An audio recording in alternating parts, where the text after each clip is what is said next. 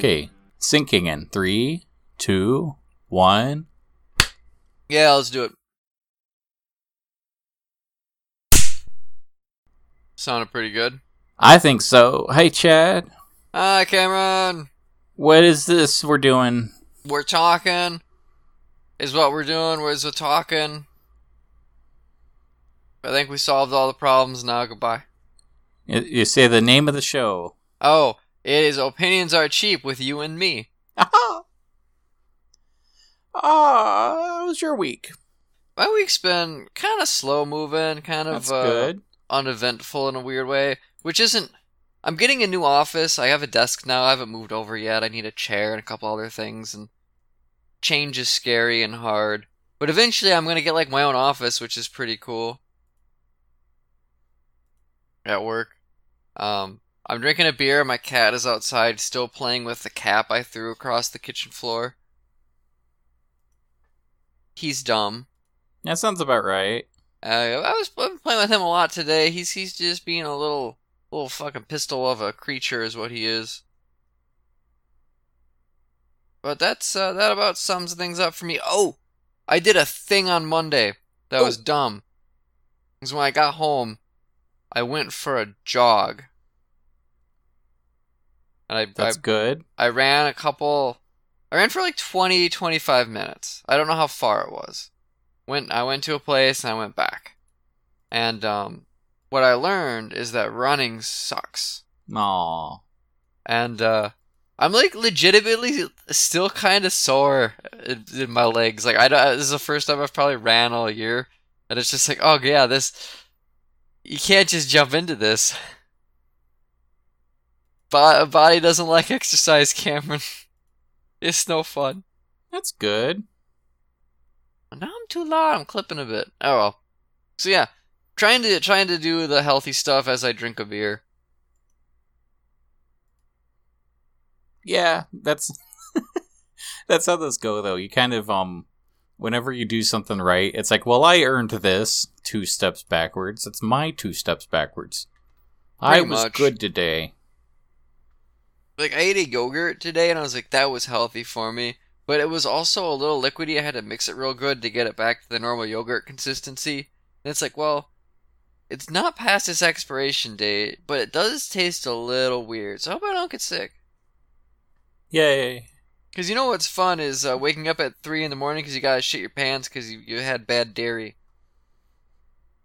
Yay. And it's not fun. I've been there. It's horrible. Yay. I got a spare set of sheets now. Aw. For those occasions or when the cat decides to pee on my bed. I haven't forgot that. How about you? How are you doing this week? I don't know. Mm-hmm. Um so I finished that chapter I was working on. oh, yeah?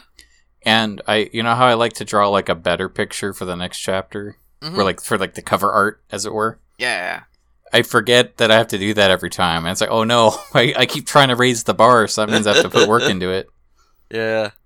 You, you, Um, they're usually so- pretty good. Yeah, so I the next one, the cover I want to do, I want to make it look like a, a video game magazine. Oh, sure. And I thought like the the story opens and they're waiting in line for the new like Final Fantasy game. It's like a it's not literally Final Fantasy, it's I'm going to call it something else. Mm-hmm.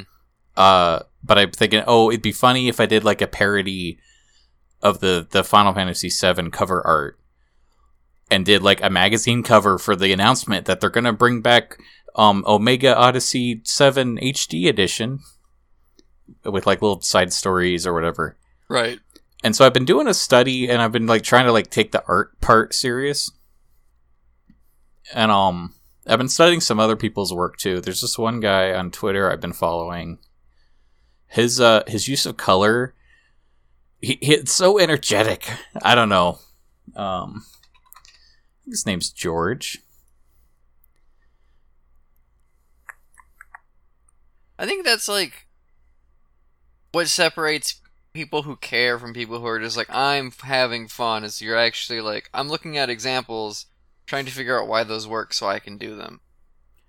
here okay his name is george alex Apollos. and I, I sent you this uh, Indiegogo thing for a comic he's working on called Mary Sue, Hmm. and his his little sample pieces. I just love his art style so much, yeah, they're they're pretty uh pretty captivating. but they're also cartoony, which is what I'm good at. Like they don't they don't lean into realism, and they're not anime.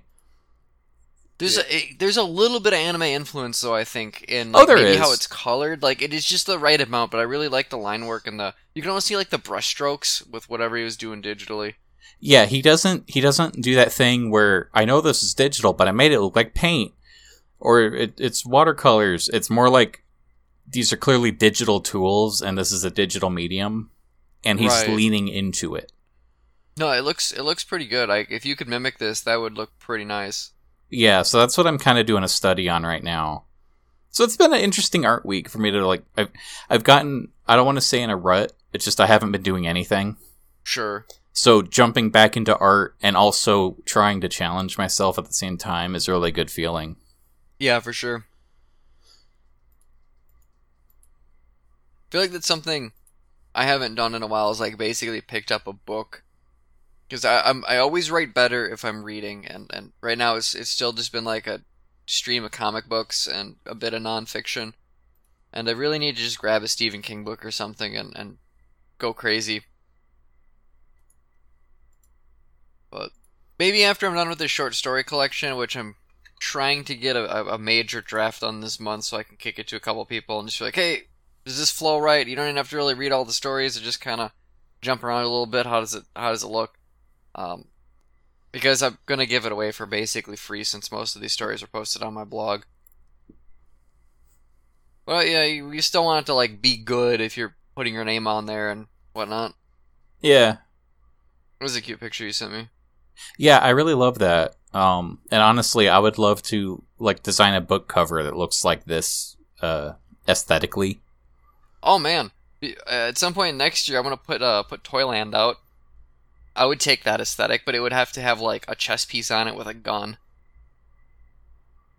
Oh, you know what? I I don't know.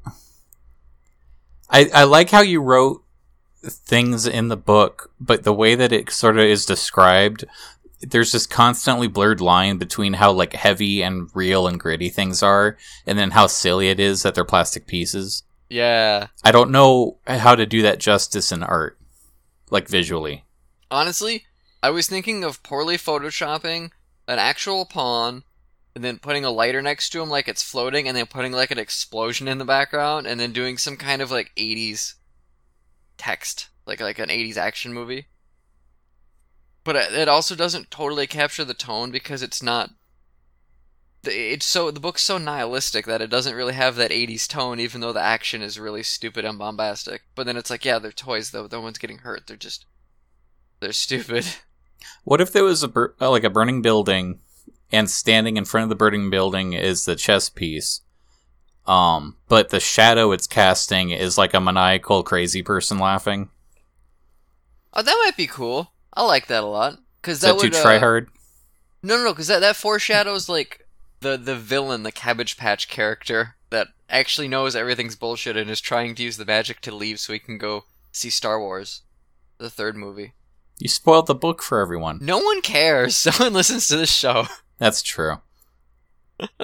um, yeah, we could play with that. I don't know. I, I definitely will need a cover for that at some point, but it yeah. Mid next year, I think. Okay. I'll I'll try to I'll try to last that long. Yeah, I believe in you. Um, this just reminded me of something though. What were we just talking about? Oh, books. Uh, there was a book thing recently. Um, remind me. Have you read Dune? I have not. So I'm thinking of maybe getting like that audiobook and I I've been really frustrated with my podcast selection lately and I've been like trimming stuff that I just don't listen to anymore. Sure. And I'm thinking, "Oh, well maybe like I've been looking for replacement podcasts, but maybe I can put that off a bit and catch up on some of my ebooks." That's a good idea. And I thought, "Oh, I should probably like I have a handful that I want to listen to and I also want to listen to Jurassic Park again." But it's like uh, people recommend things to me. Maybe I should try that one and I can't remember what that was. So maybe I'll think of Dune instead. I've been Um, told to get into Dune by many people, and I guess the first book ends in a way that you don't have to read any of the others. Like there's a an ending. I also know that it the writing style is very hit or miss for people. But that's I'm- about all I know. Other than Yeah, I'm not even that sure. Jodorowsky's uh, Dune, where he tried to make the movie. Yeah, I'm not even um I'm not really certain even of the uh the the audiobook version of Dune. I'm sure there's like more than one. Mhm. I'll have to see what uh, what it's like cuz that's the thing I've noticed with Audible is that they have all these books, but you listen to the the preview and it's really hard to listen to. And all the reviews are one star. Who hired this person to read? They pronounce this word wrong. They, they're so quiet sometimes and it's like, man, how do you? Come on now. That's weird. That Yeah, I've- there's a I've- lot of talented speakers out there that professionally talk into microphones. Yeah. Well, and just like you would think if you're if it's on Audible that they would have put in the production to make a good audiobook. But I guess I, maybe they don't always do that. I, I usually when I was going through Audible, I was getting a lot of high end stuff. You know, I was just getting like random Stephen King books, which of course they would hire a really good voice actor for, or Game of Thrones or whatever. Oh well. I miss audiobooks though. But I just don't. I don't totally have the time for them. I, I have been listening to the Political Orphanage though, which is a podcast you recommended a couple weeks ago now. Oh yeah. That that's I've tried to make that like my working out podcast. Like oh, I went for a bike ride, so I listened to like twenty minutes of that. I went for a jog, I listened to different twenty minutes of it. You know, uh, and it, it's it's been pretty good. I I really uh like how that guy tackles topics. Well, I also like that he he talks about politics, Mhm. not the news cycle, but like actual politics. So you'll find that older episodes aren't so like dated or time gated. Um, some of the topics may come up because of something that happened at the time, but they are political principles that stay. So you can go through his backlog and find interesting things as well. Um, that's that's got to be maybe like my favorite show right now. I just appreciate that he will like talk policy instead of basically red versus blue. And it's like this is what this per you know, let's dig into the policy and the ramifications of that and what it means instead of like this weird he said she said bullshit. Uh oh, computer is there. It goes. I hope uh hope that audio still stinks syncs up. It kind of stuttered there for a sec. That's fine. We'll figure it out. Yeah, this this is a good artist. You, you I, I'm I really like this. It's very, got a lot of character to it. And I would love to see a comic book. I guess he is doing a comic book. Good on this guy. He did it. Everybody, he did it. This this audio show that we're talking about comic pages that you can't see. We're so good at this. Yay! So I was pouring some bubbly. Yeah, I heard that. What, what was it? Actual bubbly or is it? Yeah. Uh, oh, I've never had one of those. They're fine. Um, it's just sparkling water with a hint of flavor. Um, I am gonna splash like a taste of vodka in to see how that mixes. Oh, nice. I'm trying not to hit it super hard though. Sure.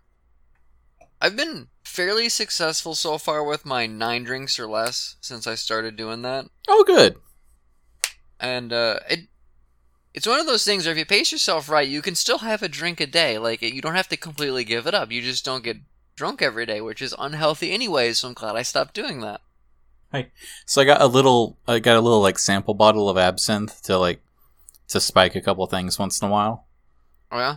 Yeah, I was playing um Deep Rock Galactic with uh, with Joe last night, and I looked at my bottle and it's half empty, and it's like, am I gonna die? I hope not. So I've been um Ah, you know the vocal coach thing we talked about last week. I've been practicing the stuff he's been telling me to practice, and I sent him a little video this week. I'm like, "Hey, am I getting there? Am I doing things right?" And he's like, "You're getting better, but you're still not quite there." And it's like, "Shit, it really felt like it was." He's like, "Play with the back of your tongue more," and it's like, "That's really hard to do. You're asking me to do a lot of coordination with my mouth that I'm not used to." But I have I have 17 days till the next lesson, and I want to get this done enough so we can move on to step two, and we don't have to spend time covering step one because step one cost me $75 and I don't want to do that again. Um, it's interesting. Apparently, step two is going to be tricky, he said. But I'm kind of nervous now. And it's like, I wasn't nervous and now I'm nervous. It's like, apparently, step one's kind of tricky. Hey, did you see? Did you, um, not to go back to George again, but did you see that crappy Wonder Woman um picture that uh Rooster Teeth did? Wonder Woman picture that? No, I did not. Oh, I'm sorry. I, I, I can you talk about your vocal coach thing? I mean, we don't have to. We can just bounce around. Um, I mean, because what I was going to ask you is like, do you ever consider your tongue to have like a back and a front? Do you, do you, do you even think about your tongue in any way other than it's a thing in your mouth and it sucks when you bite it? so I've had a history of uh, dental issues, Oh, so I'm constantly thinking about things in my mouth. Um, I I tend to be in some amount of like ache, if not pain. Um, I have permanent upper and lower braces. I'm missing eight teeth now, holy shit! and I've lost some sensitivity on my chin. So I scratch my beard because it tingles my skin like at all times because I can't I can't feel my chin nerves. Half of them are dead. What what happened to you? I was born. Oh, Um, so I think about my tongue a lot because it's typically in the way of my teeth not lining up right. oh, Uh, I feel like I have an overactive saliva gland. Like I tend to salivate a little more than average, apparently. hmm. And I have kind of a wide tongue, so I tend to bite it a lot. Okay. Um, to address your first question on topic about a front and a back, I don't know that I I really think about it so much, but I can if I think about my muscles, I feel like there's a part of my tongue that's more back leaning that I move separately than like the tip that I can curl. Yeah. But I'm not sure if that's what front and back tongue means. I think that's what it means because if I move that back muscle a bit to the position he's telling me to, I think I get a better sound that he's looking for. And like, it, it does the thing that it's supposed to do. But I'm also like, I don't know how I'm ever supposed to pronounce words doing this. And I'm sure there's a, you get used to manipulating your mouth in a way where it just becomes natural, but I'm definitely not there yet. And so it's like I can kind of get what he wants me to do, but I have to tense a lot of muscles in my mouth, and I have to figure out which ones actually need to be tensed or not, and then it, I can like dial it back until it's just the couple. But it is it is really it is it's shockingly complicated. Yeah, but that's why professionals do, you know, they're professional. hmm They do their thing. It's one of those things like the more you get involved in something, the more you're just like, oh yeah, this is a reason why so and so put this many hours into it and can do this. Like you know, like I'm trying to play guitar and failing, and you watching someone play these riffs and they don't not even looking at their hands and they're just going all up and down the neck and their fingers stretch in really crazy ways. And it's like, well, I mean, that person's probably been playing like five or ten years, or even a couple years, and I've been playing hours. Obviously, you know it, but it's humbling, but also it lets you really appreciate the work other people did put in. Oh yeah, totally. I also um before we get to that Wonder Woman picture, because I'm guessing you want to talk about that. Uh, I went and, and grabbed some uh, black. I primed my my orcs, my new Warhammer figures, but Oh, I didn't do a very good job because I was being attacked by all the bugs outside. So I didn't didn't quite quite finish. So I, I grabbed some black paints, paint thinner. and We're gonna just kind of, you know, brushed them all up. And I remembered that using enamel paints fucking sucks because cleaning brushes with those is awful. Ah, and I really gotta just like use these up and get acrylics, but also like I'm still like invested in these because you don't use that much paint, and it's like I'm gonna have these for a while. And I bought them, I want to use them up. do you have thinner? I do. Okay. I feel like I need to get like a big thing of thinner though. I only have a couple of, of little jars of it, just so I can use some to clean the brushes and some to dilute the paint. Yeah, that's the thing. You you kind of want uh, a jug of it just to just to strip stuff. Yeah. Also, that stuff fucking smells. It's been a while since I've played with that paint, and it's like I didn't have a window open, and it's like I still kind of smell it in here. I got some on my hands. Yeah, that's that's the other thing too. Like some of these um like so I went to a hobby store to to get a little model once and uh the guy asked me what I was what I was working on. I said, "Well, mostly I'm working on my Grey Knights." and he said, "Oh, we can get this really cool metal effect if you just um if you use an airbrush." You can just like you prime it all with the silver, but then you use this light silver and spray from the top, and it just immediately looks like metal. And so that's really cool, but I don't have an airbrush right now. It's like, well, you could you could just um you, you could you could get one, and it's like, or you could get like gunmetal gray, which looks like metal. uh, but also I I don't have the space to work with it. Like I have to I, with the airbrush, I have to have an area to do the airbrushing, and I have to get separate airbrushing paints and cleaners. And it's like I there's a there's a point where I'm I'm new to the hobby, I'm getting in, and I feel like I jumped in pretty deep for someone just starting, Yeah. and it's still like tiptoes to other people where they have like oh, for sure. that um the there's a guy there's a podcast I listen to about Warhammer and um he has a section of the garage where he has a bunch of completed armies like in in totes that can transport and storage. And he basically has a wall where he has all of his completed armies set out right? Hmm and his wife asked him like how much is this? And he was like i, I don't know. I mean i've been collecting these for a year or for for a few years now. It's you know it's it's a lot i guess. And she said like well like but what would the dollar value be? Like uh, all of these on just this wall is this $10000 and he was like no. We, well and he had to stop and think and he was like actually maybe t- maybe it is $10000 Holy he's been- shit! he's been collecting these for 25 years Oh, that's a long time though. it well it is and it's also like you buy a, a model kit for $60 once in a while and then it's a oh they just released the new army so you buy the $100 starter kit um and, but you also think about the paint and the and the the expensive like you know the the $80 cases that each one is going into and it's like it does add up really fast Yes, it does. This uh, a week or two ago, one of my glad spaces was uh, that YouTube channel Fred's Voice, who does ASMR, and I've been watching him on and off yet. And he has one where he's painting a model ship, and I was like, oh hell yeah! I fucking love watching people paint models, and he's gonna do his relaxing voice and tap on some cardboard with a stick. Yes, this is gonna be perfect before I go to bed.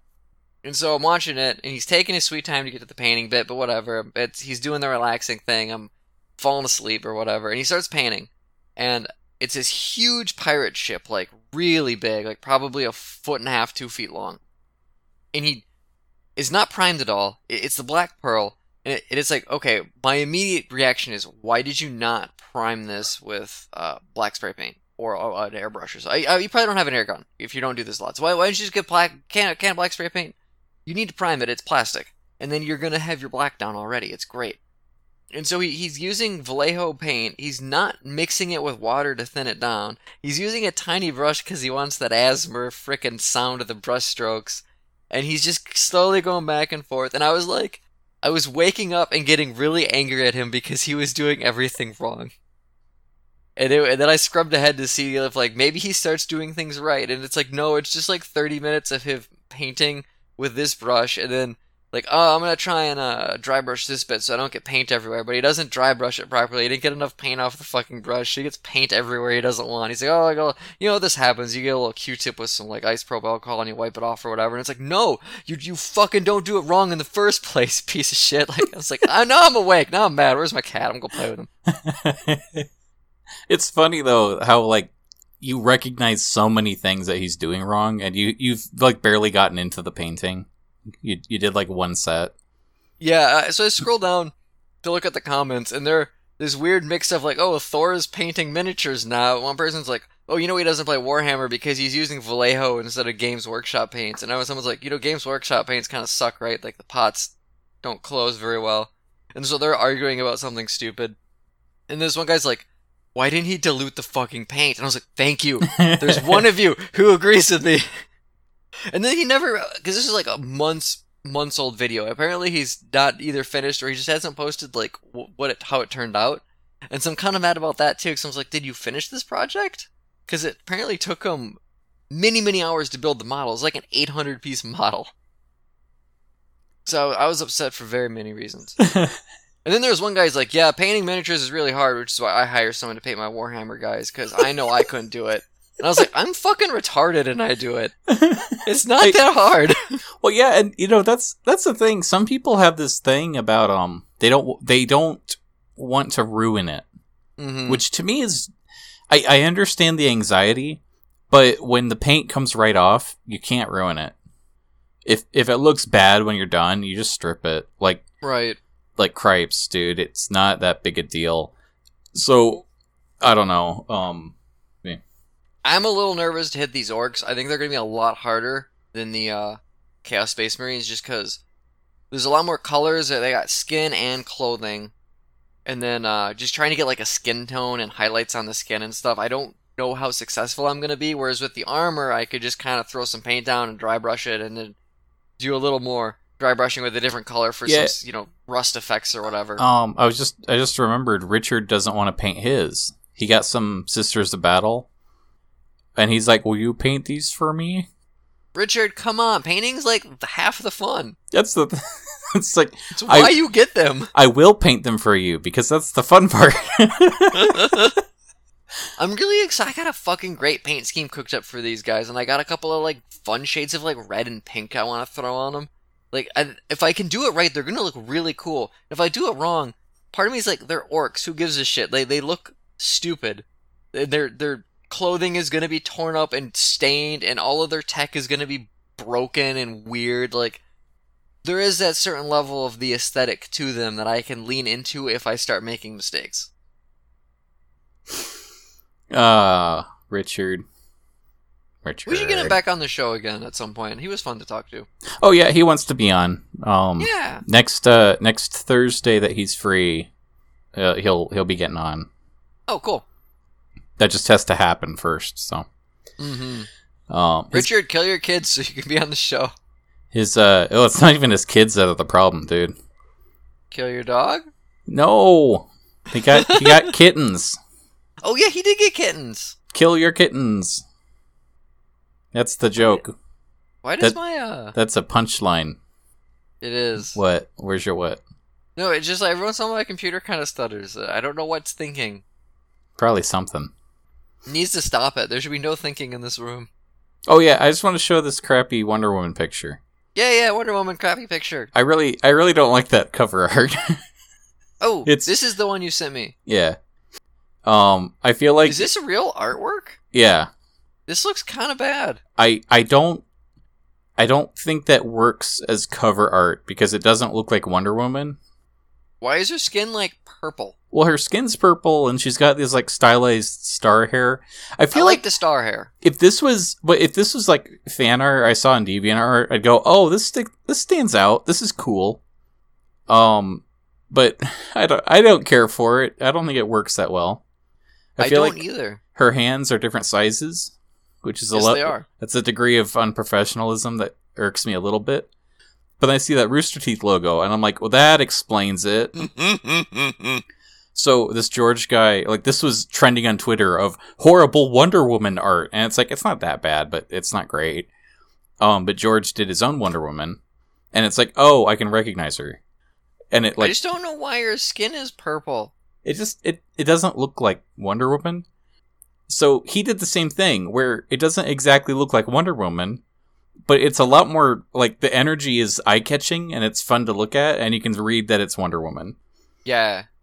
Um, Like you said, it really it, it feels like a really good deviant art picture. Like it, it's it's very flat. I feel like the shading's kind of lazy. There's not a lot of it. Like you know, to the credit, um, I think the flatness works for the '80s aesthetic. yeah, probably. I don't like the ripped jeans. No, Um, they don't. They don't look good. It just doesn't. There's also like the hair. I, there's the an I element like of hair. her her BMI being very odd where the lower half of her is a much fatter person than the upper half of her. She is a bit awkward shaped. If her if her arms were thicker to match what the jeans outfit looks like, it wouldn't bug me so weird, but it's this weird like bottom heavy um like she's she doesn't look like a healthy person. Between being blue and being oddly shaped, this looks like someone that walked into Walmart during Comic Con. You know what I mean? is. It is an awkward picture. I don't know. I don't know why I'm ragging on it so much. My point is, I like George's work. Yay! Did you see the little DC logo he drew? Mm-hmm. That's cute. Um, when it comes to Rooster Teeth, we've talked about them on and off a bit, but hbomberguy put out a two and a half hour video on RWBY. I don't know if you've seen this at all. No. I watched it last weekend, and it's a really just captivating video as far as video essays go. Like, here's a show. Let's talk about this show. We'll throw some comedy in there. We're gonna break it apart in a logical fashion so it like flows really well. Um, it, it was a fun watch. I've never seen RWBY. I've seen like half of episode one and ducked out because I didn't I didn't like what, what I was watching. But they're trying to make an anime, and it was largely like let's look at anime we really like, but not figure out why we like it, and then we'll just do what that anime did, but not know why it worked. It was kind of the thesis of of his dissection of this show, and it's such a weird problem for something to have we were like, we want to make this, but we don't know anything about it. So we're going to do our research, but we're not going to put the intellectual work into the research. We're just going to watch Cowboy Bebop a couple times. I yeah, I really hate RWBY. Um and actually it's it's funny, we've been talking for a while, so I don't know if this is even the subject. But I wanted to talk a little bit about like hype train issues. Mm-hmm. And RWBY is one of those things where I was really looking forward to it. Oh, yeah, Um, hell yeah. There was a period where no one knew exactly what it was. They were just saying, "Oh, we're going to have a new show." And it's not like based on Halo, it's a new standalone show with original characters, blah blah blah. And it's like, "Oh, okay, this will be interesting." And it's animated. "Oh, okay, cool." And then they put out these like teaser images and posters and stuff with very stylized art with very like high contrast kind of character designs on them Mhm. and like silhouettes with bright colors and it's like oh this is looking really interesting like what is what is this gonna be about and when they finally put out the trailer it's like this reminds me of stuff i see on youtube when like a bunch of 13 year olds figured out how to use source filmmaker or like an anime doll animator program that comes with pre-programmed default characters Are we talking about the same trailer? yeah The red trailer? uh for RWBY Because the first trailer that came out was uh the character Ruby was silent and she was just like slaughtering the shit out of werewolves in a graveyard. No, that was like a that was like the cool teaser that made you think about, oh, what is this going to be? Yeah, yeah, because that was like that was great. I don't know. I don't know if I ever saw like the actual trailer, but I saw all of the. I saw the four main teasers, and the first two are really good, and then the third one has dialogue, and it's like, mm. Yeah, the dialogue one was when they finally like, this is what the show is going to be, and it's like, oh my goodness, this is so juvenile. Like not not just in the attitude. Like there was like so many cliches of like. I- I couldn't tell if they were serious about the voice acting or if they were parodying bad dubs. Because it's like one of the first lines in the trailer was like, "My name's Ruby. I'm sorry that I'm late," and she like ran up and like bowed to a superior, and it wasn't like synced up right. Oh no, I'm still talking about the teasers with um with with uh yellow and black. I don't. Okay, whatever. I, I'm those, just. those had bad dialogue too, and that was like a like okay, well the fights are still cool, but man, you can tell But- like But even then, the the fights weren't that great because there was like there an element of a couple neat sequences, but then I would see things that bugged me, like when w- like things would ramp, but it's really the models are slowing down because like the the scarf physics and the hair is still blowing at full speed, and it's Oh, like really? a janky video game, and I'm like, are they done? They're showing this off. And it's like I, I was at Comic Con watching this, and it's like I can't believe that people are clapping for this. Like it was so upsetting to me. One of the things that the show or the, the hbomberguy kind of thesis is or think breakdown is that the the show is sort of divided up between two segments where Monty wanted to animate these fight scenes and he had these characters he wanted to animate fight. And so he did his thing and then he would be like, "Oh, Miles and uh the other guy, I can't remember his name.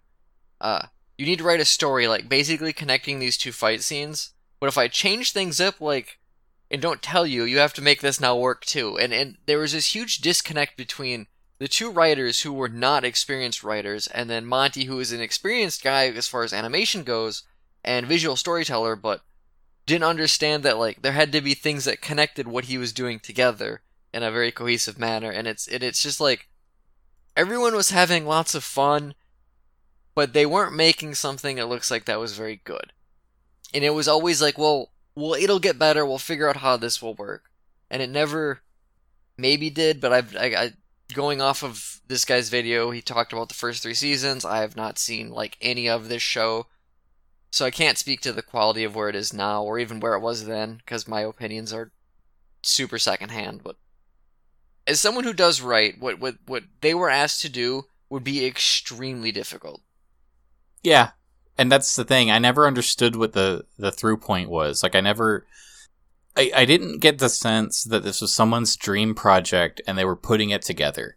Like even with um you, you know what you could compare it to is Steven Universe, where Rebecca Sugar had an idea and then you could tell there are periods where she had to compromise and there's periods where she had to cooperate with a larger team than maybe she was used to working with Most of season one.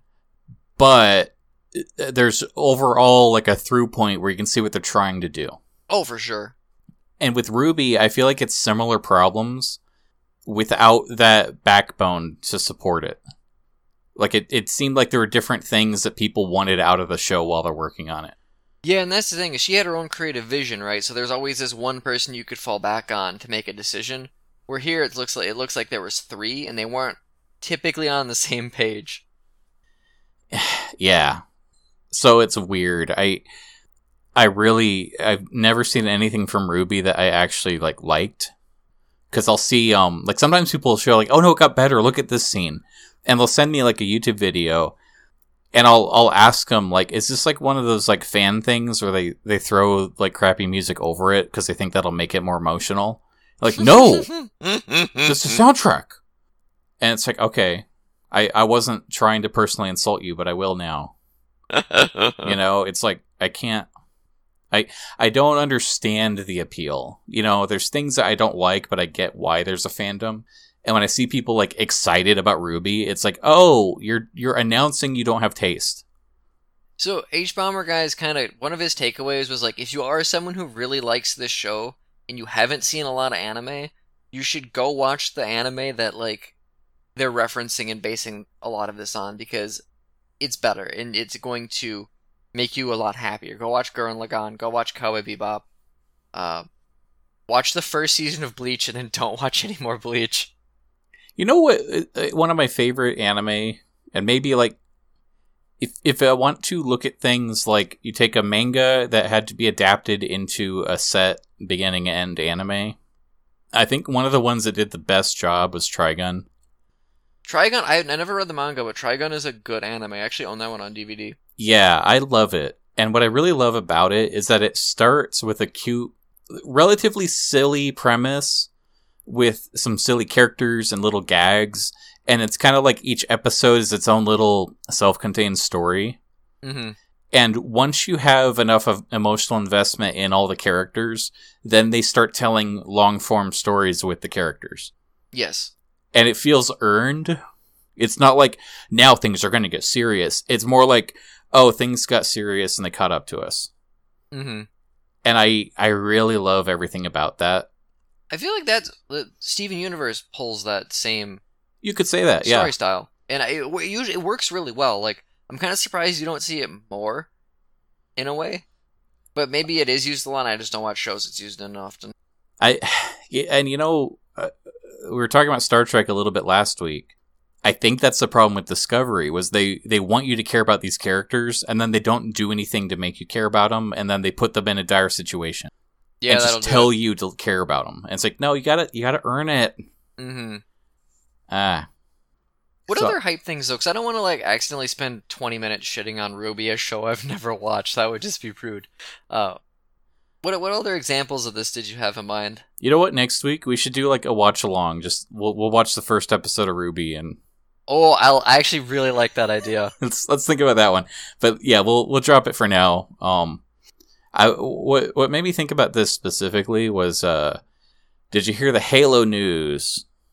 Um, That's right. Halo's coming out 2021. It's not going to be launched with Xbox after all. oh, interesting. I mean, I'm not like upset by that. Well, that's the thing. I I don't think anyone's got reason to be upset about a delay. It's that this is a very important game because this is like the one selling point to buy an Xbox. Hmm. Like uh I don't know what else is launching with the Xbox that anyone will give two fucks about. I feel like the Xbox has had that problem for a long time. Yeah. Um so they're kind of like they they opened their last press conference with just Halo Infinite gameplay and a lot of footage of it. And then they came to Phil Spencer and he's talking about that's right, it's coming out this year with the Xbox, the most powerful gaming system ever. It's the any gamer is going to need it. It's the best thing ever. It's the best thing ever. I'm Phil Spencer. I'm friends with Jack Black. I paid him to say that. And then they announced, "Oh, actually, we're going to delay it. It's coming out next year." So I'm sorry. Oh no. So I was thinking about how many people are kind of shitting on Halo Infinite. It's very um there's a lot of people happy about it. So let me clarify. But I'm seeing a lot of negativity. Like it seems kind of split. And I have to wonder does this have to do with the fact that the last couple Halos were kind of uh, middling, except like they weren't the best thing ever? Like Halo 3 So- got people hyped, and Halo Reach, Halo Reach! And then, like, there hasn't really been a good Halo in a while. I don't see. I fundamentally disagree with that. I think Halo Four is one of the best Halos, and I know I am kind of in the minority there. Well, that's the thing. if you go back and play Halo Three, there are there's a lot of bad game feel in that one. The No, level design, yeah, and yeah, the yeah. spawn placements are so bad. so I'm not, I'm not like critically reviewing the games. What I mean is the general consensus. Well, the general consensus probably likes Michael Bay movies. So Yeah, well, that's them. the thing. That's who. That's what makes Microsoft successful, though. Yeah, Um, so that's the that's the hype I'm talking about, not as a fan, but as a consumer. hmm Um, how do you how do you manage that better? Because pretty much when they announced Halo Infinite, they dropped the number. They promised Master Chief. They they got rid of that black guy. People don't like black guys. It's only Master Chief. and they that all the colors looked very Halo One palette, and it's like, oh, Yep. they're promising a return to form. Oh, they're promising this is going to be something better. Oh, they won't even talk about it. This is going to be the next console. Oh, they confirmed it. It's only going to be the next console. And so then they they show off this trailer, and it kind of reminded everyone of Halo Three. It's like, oh, okay, that's fine. And they and then they delayed it, and it's like, I wonder if they didn't have all this draw up and pretending and like touting it's the strongest console ever, this is gonna be the best Halo ever, and then just show something that we kind of already saw before. Sure. I I wonder if the hype train was mismanaged here. Maybe I, I, guess, and it's so hard, right? Because I I understand that I'm maybe not like the normal consumer, where I'm not like hyped for really most things. I was like, oh, like I saw that trailer and I was like, this looks fun. I will play the game when it comes out, but I'm not going to like count down the days, right, or talk about what I saw, other than like the five minutes we did that one week on this show. Like I'm not usually and I can wait, I can be patient, and so it's just like this looks cool. I want this. It's maybe made for me. That's neat. I'll see it when I see it, and if it's going to be delayed, so be it. I'm not going to actually buy an Xbox, whatever. Anyways, my brother will. He makes more money than me. Um, so I'm I'm just so like divorced from this idea of like we're really hyped. Now we're not hyped at all. We're mad. We have to express our distaste on the internet. And it's like, oh, I have to wait another year. That's okay. Yeah, I'm totally over it. Um, the the part the part of what I'm really hating right now too is that new Marvel Avengers game. I don't know if I know that one, but I bet if I saw a screenshot, it'd be like, oh, that one. Oh no, yeah, so you don't even know it's coming out. That's how good their marketing has been. Um, they they promise that there's going to be this like this really cool Avengers game. You got to see this new Avengers game. You gotta see the baby. Is it great? Anything? And so uh, here's a, um everything they've shown off has people going like, eh. Huh. that's the this is the first picture. That's the first picture that came up when I googled it. So it's just funny that your response was, "Huh." This is like off putting, and I'm trying to figure out why. So they went for a a sense of realism, Yeah, that was a mistake. But on top of that, they don't have the the rights to the likenesses of the actors in the Avengers movies. The Hulk looks so weird. He looks like he's got that face. You know that that picture of um, what is it? That they, they oh, it's like uh, usually like Donkey Kong, and it's like captioned with like "I'm going in dry." It oh, like- yeah. he looks like that. Um, the Hulk. Penny Arcade put out a comic where they pretty much just refer to these as like Kroger Avengers. Yeah. It's it's like eh, you is he's blue and has a star on him. You know he's Captain America. Don't look too close. Um, they want people to care, but they they released this trailer like after the Endgame movie came out and everyone's burnt out on Avengers. And it's like ba- basically we had all this hype of the 10 years of Marvel movies. And then we released it and we're decompressing and it said you guys got excited about the Avengers game and no one's excited. Yeah. And then they showed this. Uh, they had a whole like dedicated hour special about it. There was a Avengers live stream. We're going to show gameplay footage. We're going to show you all the characters and all the subsystems. And the the more they showed it off, people realized, oh, this is Anthem. And I'm I'm not kidding. You go on like multiplayer missions and there's loot drops. Oh dear. It's literally Anthem's gameplay loop. Oh dear. Just instead of like a cool suit, you get to be cool Iron Man or cool Thor. But everything about it looks like Anthem. And it's like, oh, and they, they keep using the phrase live service. yeah, it's that's like- a phrase we all really like to hear now. Yeah. People love to hear the phrase live service. And so everyone keeps like shitting on the game, just like, oh man, that why are they even making this? Who is this for? This is so stupid. Um, so did you hear the controversy last week about Spider-Man? No. Spider-Man is an exclusive character to the PS4 version of the game. Oh, that that's how you make lots of friends, Marvel. You make exclusive characters and you use the guy that like people really really like. But but back up, who cares? No one likes this game. Oh, it's yeah, Anthem. Who is this game for? Unanimously, everyone's upset at the the horrendous tragedy that the exclusive character is going on the system that literally has more systems and houses. Mm-hmm. There are there are like twice as many PS4s out there than Xboxes. Like no one fucking cares about the Xbox. No one fucking cares about this Avengers game. But then they announced if you're playing on Xbox, you don't get to be Spider Man. And it's like there's just a whole Reddit petition, like correct this. I was going to pre-order it tomorrow. I swear. If you put Spider Man in it, I'll pre-order three copies. So does Xbox get its own special character? No, fuck them. That's funny. That's the funny bit. Um, so that's the thing. Um, it also kind of sounds like Spider Man might be just like a reskin of uh of Kamala. Like in a weird way, his moveset seems to be very tied to like her action rhythm. Huh. So even then, it's like that might be more of a skin that just has cool sound effects. It's like oh god. it that's the thing it's like it th- nothing about this is interesting but as soon as you imply that that one person is losing out over someone else all of a sudden it turns into this hate thing where it's like i can't believe they betrayed all the fans and it's like you mean everyone that's been dunking on this game for the past six months Yo, like I do not understand the they apparently there was hype for this, but everything I heard was always negative. And then as soon as they announced Spider-Man, it's like the, the number one leading game story was like, "Is it time for console exclusives to end?" I say yes. We're far past that time. It's like you weren't even going to play this game, dude. it's kind of weird. So the things that I get excited for now are basically albums. I listen to a lot of music, right? I that's all I ever fucking talk about on this show, basically.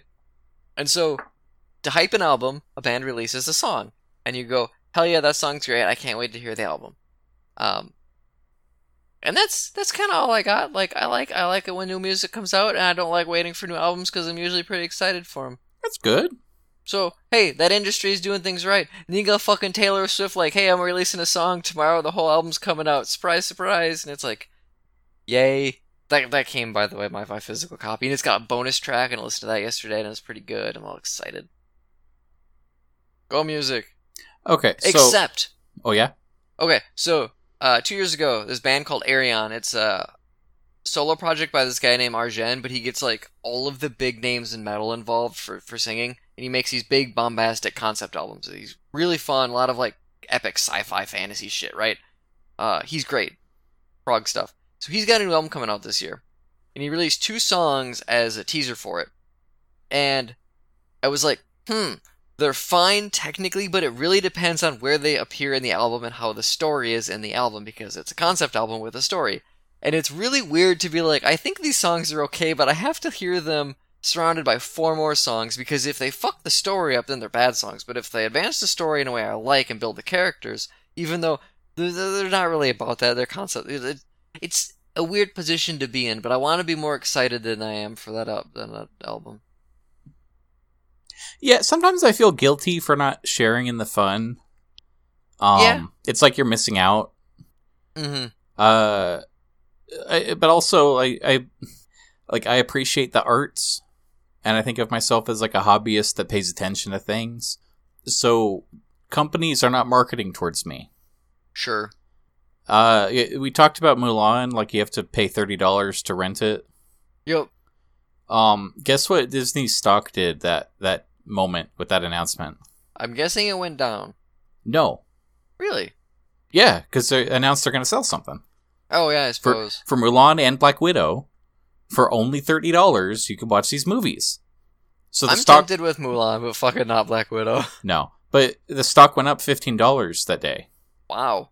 Yeah, I made eighty dollars. Like that announcement. If you check Twitter, it's all these people ragging on it. It's like a movie ticket costs five cents. Why would I spend thirty dollars?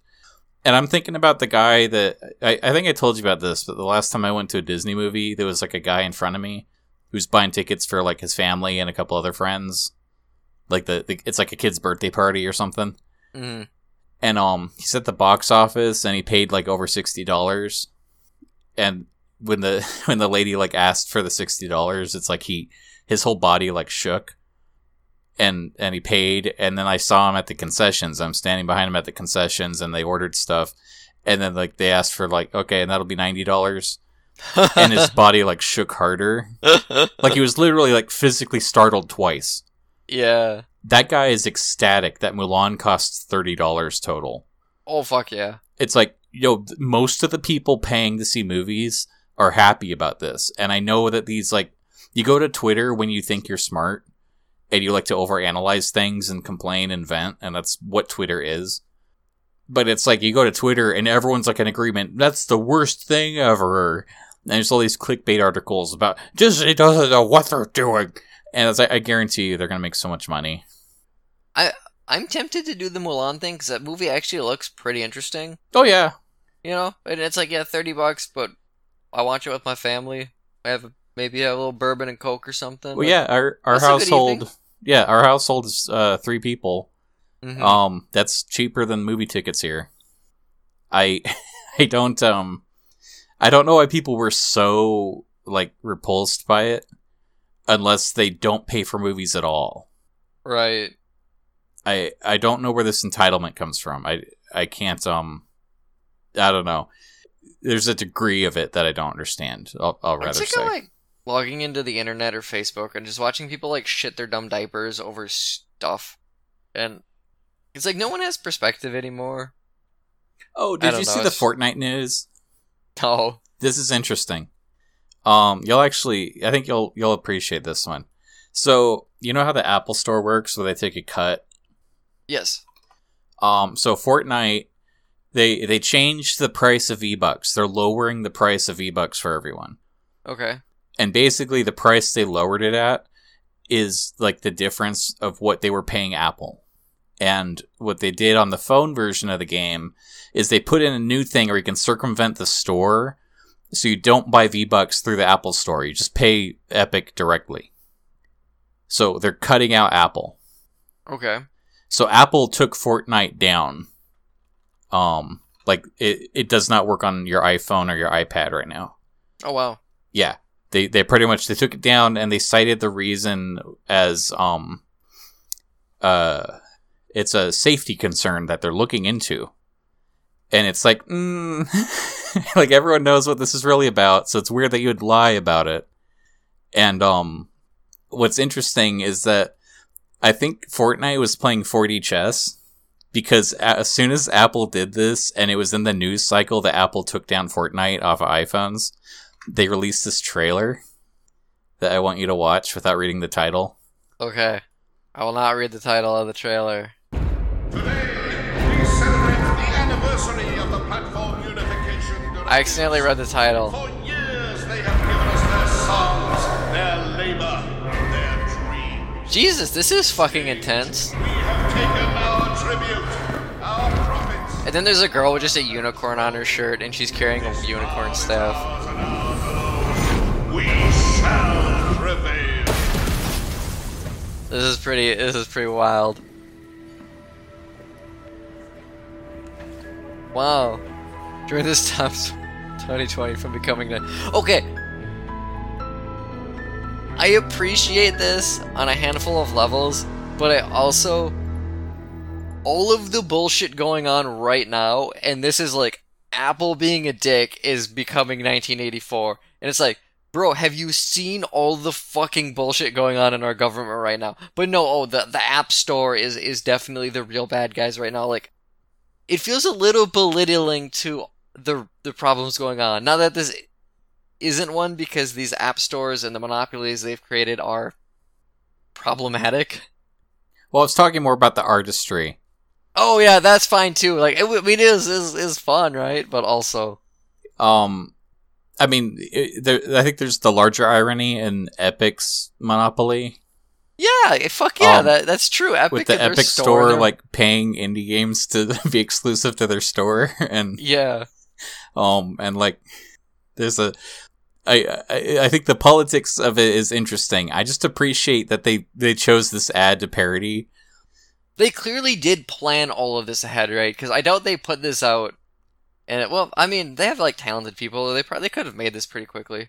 Yeah, but it was it's it's very it's very well made. Yeah. Um, I laughed so hard that they had The- the balls to do this. Also, the apple character being like an apple with like a worm coming out of his head, like dangling around, like he's poisoned or something. Yeah, That's that's a good touch. That was Um, that was pretty good. I just I love the I love the idea that we're at the point where that ad is a cultural touchstone that can be parodied. Yeah. Um, I don't. I wonder. I wonder if like the ten year old kids playing Fortnite know what that's from or not. But I don't know. I really appreciated that ad. It it's pretty great. Also, probably not, but like I didn't read 1984 until like two years ago, so I if it gets more people to read 1984, God bless it, because that book is pretty good. are you are you comparing this to a book? What what should I be comparing it to? To the Apple ad? Oh, I have no idea what the fuck Apple ad you're talking about. is. Holy shit! Oh, we're gonna have another conversation. Okay, no, this is the whole point then. What's I- I this? thought the whole thing was like it's it's like a like the the 1984 dystopia with the TVs and the the you gotta think this way, the double thinks and the this and that's and the other things, all the George Orwell shit. Oh God, Apple 1984 was, huh? Today we celebrate the first glorious anniversary of the Information Purification Directives. Huh? Okay, I'm sorry you didn't you didn't recognize that ad. Um, In both television ad history and computer history, this is a very iconic moment because it was so um, draw a line in the sand kind of marketing. Yeah. They were very much going like Windows. What are you, a corporate businessman? I have a Macintosh. And there's a delightfully juicy bit of irony in that um when when Apple was pretty much like failing as a business, the only way Microsoft could avoid uh, uh, anti-monopoly suits was for Apple to stay in business. So Windows went to Apple and pretty much gave them money to like crutch them up to say, "See, we're not a monopoly. We have a competitor." And when when Jobs had to like sign Bill Gates or you know they had to shake hands um, Gates insisted on doing that at the stage where they recorded that commercial. Oh, really? So for this to turn into another line in the sand from this, like the biggest game company right now, throwing it in Apple's face again, Damn. it made me salivate. Like this is hilarious to me. Wow, I, I didn't realize there was this much like history to this. I just thought they were like parodying a dystopian novel, which is why I was like, you know, mad about it, right? Like, Oh yeah. I again, um if both these companies were to use a little bit of money and then help anyone, it would be better than anything they're doing. So I mean, you're not I'm not disagreeing with your point. Um I'm just I'm just saying like the way this played out. Um can you imagine like whoever at Apple made the decision like cut off Fortnite? And then this trailer plays. Like you know you know that guy got called into a meeting somewhere like this is the world we live in. It is the world we live in, and it's kind of terrifying. uh well speaking of terrifying you know change gears and maybe share a glad space? Um, sure. I've been watching. I don't think I talked about this last week. I've been watching the uh, Lindsay Ellis breakdown of the Transformers movies. She's doing all these fun uh, video essays, and uh, they're really fun. I like them a lot. Uh, it's like a twelve-part series or something, but they're only like I don't know between like ten and fourteen minutes long. So you're not, you know, you don't you don't have to get super invested in them if you don't want to. Uh, but it, it's cool, like her applying different views of, of film analysis and literature analysis to these big dumb blockbusters. But her reasoning is like these movies have made a lot of money. They were and are like a huge cultural touchstone of moviegoers. Like people went and saw these. Uh, they, uh, you know, created a toy line off them, all that other stuff, right? Like they they weren't just like this dumb little thing. This is this is a big cinema deal. And so even though they were by Michael Bay, who is an interesting director, maybe doesn't have a lot of substance in them, they're still worth talking about. And so I, I think they're fun essays. I also don't give a shit about the Transformers movies and don't remember like anything that's happened into them. And she has a video on that titled "Why You Can't Remember Anything That Happens in the Transformers Movies." and she breaks down like his cinematography and like the things he's doing. Remember, your brain just kind of is just like, I don't care anymore. Just gonna shut the fuck up and just watch the blow ups, boom boom toys. And so it, it it's really fun from that argument too. Like, I remember having a conversation. This was kind of when these movies were coming out. Being like, oh, I loved it in the second movie when they fought the giant scorpion thing. Someone's like, that happened in the first movie, and I was like, there's no way that happened in the first movie. That happened in the second movie. And so he was like, no, no, no. So we looked it up, and it happened in the first movie. And I was like, what the fuck happened in the second movie? And like, I don't know. But it wasn't the scorpion robot. And I was like, wow, she's right. I don't remember anything about those movies other than I kind of don't like them. I still can't believe that I remember my disbelief watching that first movie. Like it still it wasn't exactly what I wanted out of Transformers, but I still could not believe that they put Jazz in there and he has like one line and then he's the only one that dies. Yeah. And I'm like, what am I watching? it's like was it's like this was made by computers in the future, but with a script writer from 20 years ago. Bumblebee, stop lubricating the man. I hate that line so much. It's so bad. It's so bad. Uh, did you did you um you remember those robot chicken shorts where there was they were like short teasers for the new Transformers movie? I don't know if I saw those. Those sound pretty good though. There was one where like it was introducing two new Transformers and they were both like racial stereotypes of uh, Indian immigrants where they talk about how they're going to transform into a 7-Eleven and and then they transform into little buggy cars that play loud obnoxious music and drive in circles. And like it's just like it was being like as offensive as possible and say Transformers coming in theaters this Friday. And then there'd be like another one where um like Shia LaBeouf's character's in his bedroom and he's like he's masturbating to a picture of his mom and then his mom runs in and she's like I had so much of these brownies. And he's like no mom those are my drug brownies. And she's like I'm crazy. And she falls out the window and she like lands on the car and like breaks the top of the car and she dies and she's bleeding out. And it's just Transformers this Friday. It's just, that's what those movies felt like sometimes. Yeah. Lindsay's got a great video on Megan Fox and how she's like the best character from a script perspective in the entire movie, but then the film perspective doesn't give a shit about her other than she's pretty. And so she has like an actual backstory with stakes in it and like she grows as a person. And then the camera is like, no, you have to look at her midriff right now. That's the important bit in this scene. Yeah. I, I love um it, it's the same as uh, Mass Effect 2 where they put in like here's this new character she's really complicated also the camera is mostly on her ass it's like thank you Mass Effect 2 yeah, good job. You did it. that's how you film a shot that's good Well, yeah, that that, that I've been enjoying going through that. I'm like halfway through it. It's been good. Yeah, that actually does sound really interesting. I want to watch those. Um, oddly enough, uh, My Glad Space is Bumblebee. oh, that movie's great. Yeah, but it's also what I wanted out of a Transformers movie because you can recognize the characters that I know. Mm-hmm. They're not these like weird masses of constantly moving little things. Like I, I really don't like the special effect direction they went with. I don't care for all of the redesigns. So the fact that Bumblebee opened and it opened on Cybertron, and I'm like, what? Yeah, you see the Transformers transforming and fighting, and you can recognize them, and they're colored right and they sound right. I'm like, yeah.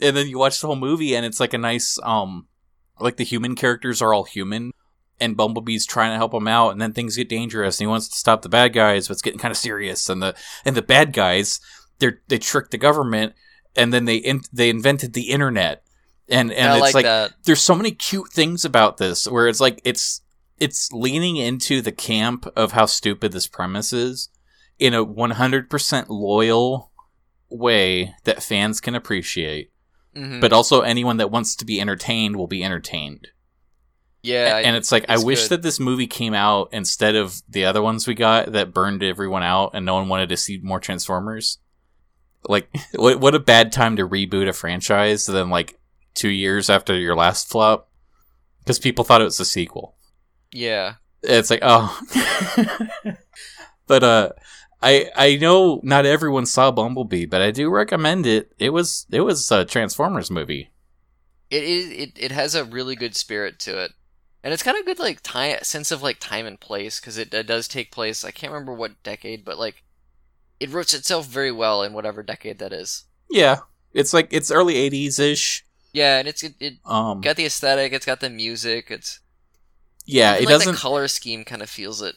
yeah it doesn't do that strangers thing where it's like oh we gotta we gotta make sure you guys remember the 80s hashtag stranger things Mhm. by your socks um it doesn't do that like wink and nod stuff it just takes place then Yeah, which i appreciate um but i i liked it i liked the bad guy robots because they were like saturday morning cartoon villains where they're like clearly evil but there's like oh those people don't know we're evil yet. S- stick with my plan. Hello strangers. We come from cybertron to save you. And it's i'm just watching this with a grin on my face like yes.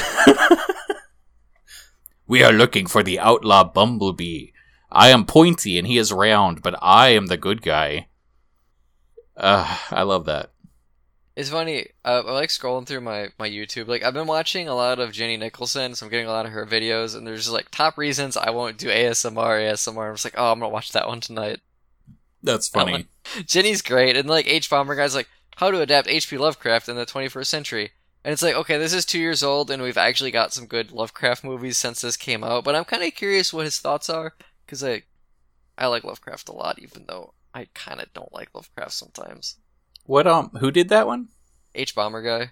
Oh, okay. I was gonna. If I, I really, um, I, I'm really done with H three H three. I had to cut that one hard. Mm. Yeah, like half of these recommendations are just Jenny Nicholson videos I haven't watched yet. I'm just like, man, I like her. She's so funny. She Oh. drove like halfway across the country to get a giant stuffed animal spider. I liked that video. I did too. Um, here's a here's another one from Midwinter Minis. Ooh, I like him a lot. I need to watch one of his things on how to paint orcs again. He get he did this retro unboxing of a 1994 painting set. So you Oh, see like the paint pots. They're like yeah, It, it, they look like toys, Yeah, they do. and those models aren't super great. I I love that stuff. they're they're I like uh, the models have a lot of charm to them though. Oh, they they certainly do, but I I like the quality that we're at now.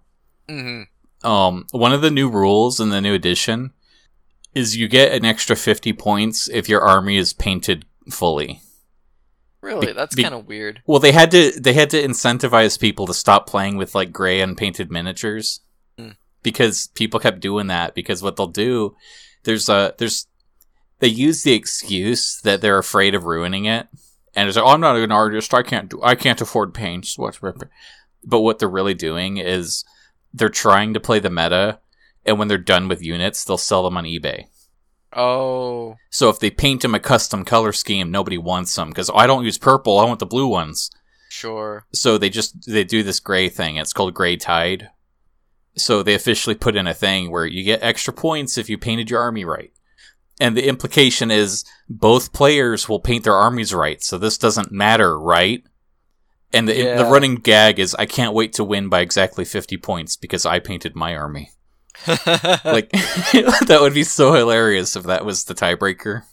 I definitely have gotten kind of judgy if I've watched like Warhammer stuff and I or, or seen other Warhammer fig- figures that people have painted. They didn't do a good job, and I'm just like, I did a better job than you, and I'm new at this. Well, and honestly, you did do a good job. Um, you should be proud of what you got. You you got in your shelf right there. That's pretty. At the same time, I didn't paint a hundred of them to go play a game, right? I painted five so I could put them on my shelf. So there are diff- different uh, outcomes there a bit, but oh, Warhammer's fun. I'm glad you've been enjoying it. Um, I got a. I ordered a paladin set. I think I'm gonna put those together and prime those up, and then I have a lot of paladins or a lot of Grey Knight stuff to to start painting. I'm gonna do a big batch. Nice. Um, so I'll hopefully have like a cool picture to present sooner or later. I'm hoping the two sets I have are like uh, an even army. So if I were to play with someone, like if we use this, these as strike teams, it would be not lopsided. Oh, you could. Um, have you looked at the kill team rules? No. So you can actually pull that up on their website. I'll show you later. Okay. Um, but you could make little uh, stat sheet for for two like they're basically like half size kill teams, I guess. Okay. Um, and they would probably balance out pretty even. I know the orc set came with a little like goblin character that is supposed to like have ammo on him. I didn't put him together because I kind of got. I didn't. I don't really like how he looks.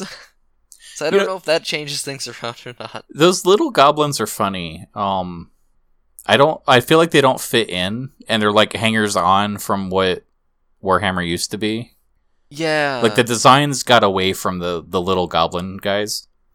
Yeah. And there's a funny element of that with the the Tyranids too, where like some of the older models don't look like they belong. Um, it's, it's strange. I I hate to. I got um, I showed you my little guys. I got the little runners, right? Yep. So they come with one base that you put these little worms on. And I thought, okay, I have one of these little worm guys, and it, that's worth like a, a point. You know, they're basically just fodder, but it helps for strategy reasons. Sure. And I'm looking up the rules, and you need a minimum of three worm guys. And it's like, oh, do do you sell packs of worm guys? No, you got to buy more runners. Oh, that sucks. Fuck. Oh, because the, the other thing with the runners is um they came with twelve runners, but one unit is ten runners, and so I have like a couple unpainted ones I haven't touched, and it's like I don't feel good about these extra pieces. yeah, it's like that's weird. frustrating. Did uh, I don't know if I ever saw the completed versions what you had going with your Monarch butterfly scheme. Oh, I can send you those. You should, because I, I know I, I remember seeing a lot of the work in progress ones, and they were looking really really good.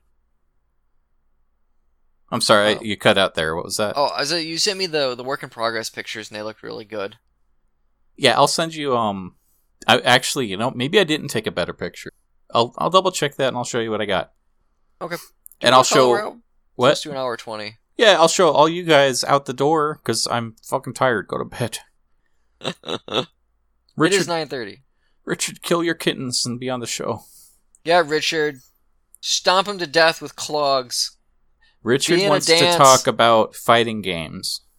Oh, I'll talk about Um, Smash Brothers. he just got a uh, you oh, quiet you. Um, he got this he got this fighting game where you play as different gods. Have you seen that one? yeah, I played Smash Brothers. No, like No, I real haven't. gods. All all of the real gods except Muhammad. Ah, Um, and he was Mm-hmm. he was a really good Jesus, but I kept beating him up with Amaterasu. Um, but then neither of us could beat Santa Claus. the fuck game are you talking about? So we'll talk about that and Darksiders and the the Beast Wars game on Nintendo 64 next time Richard's on. See you everybody, we love you. Bye.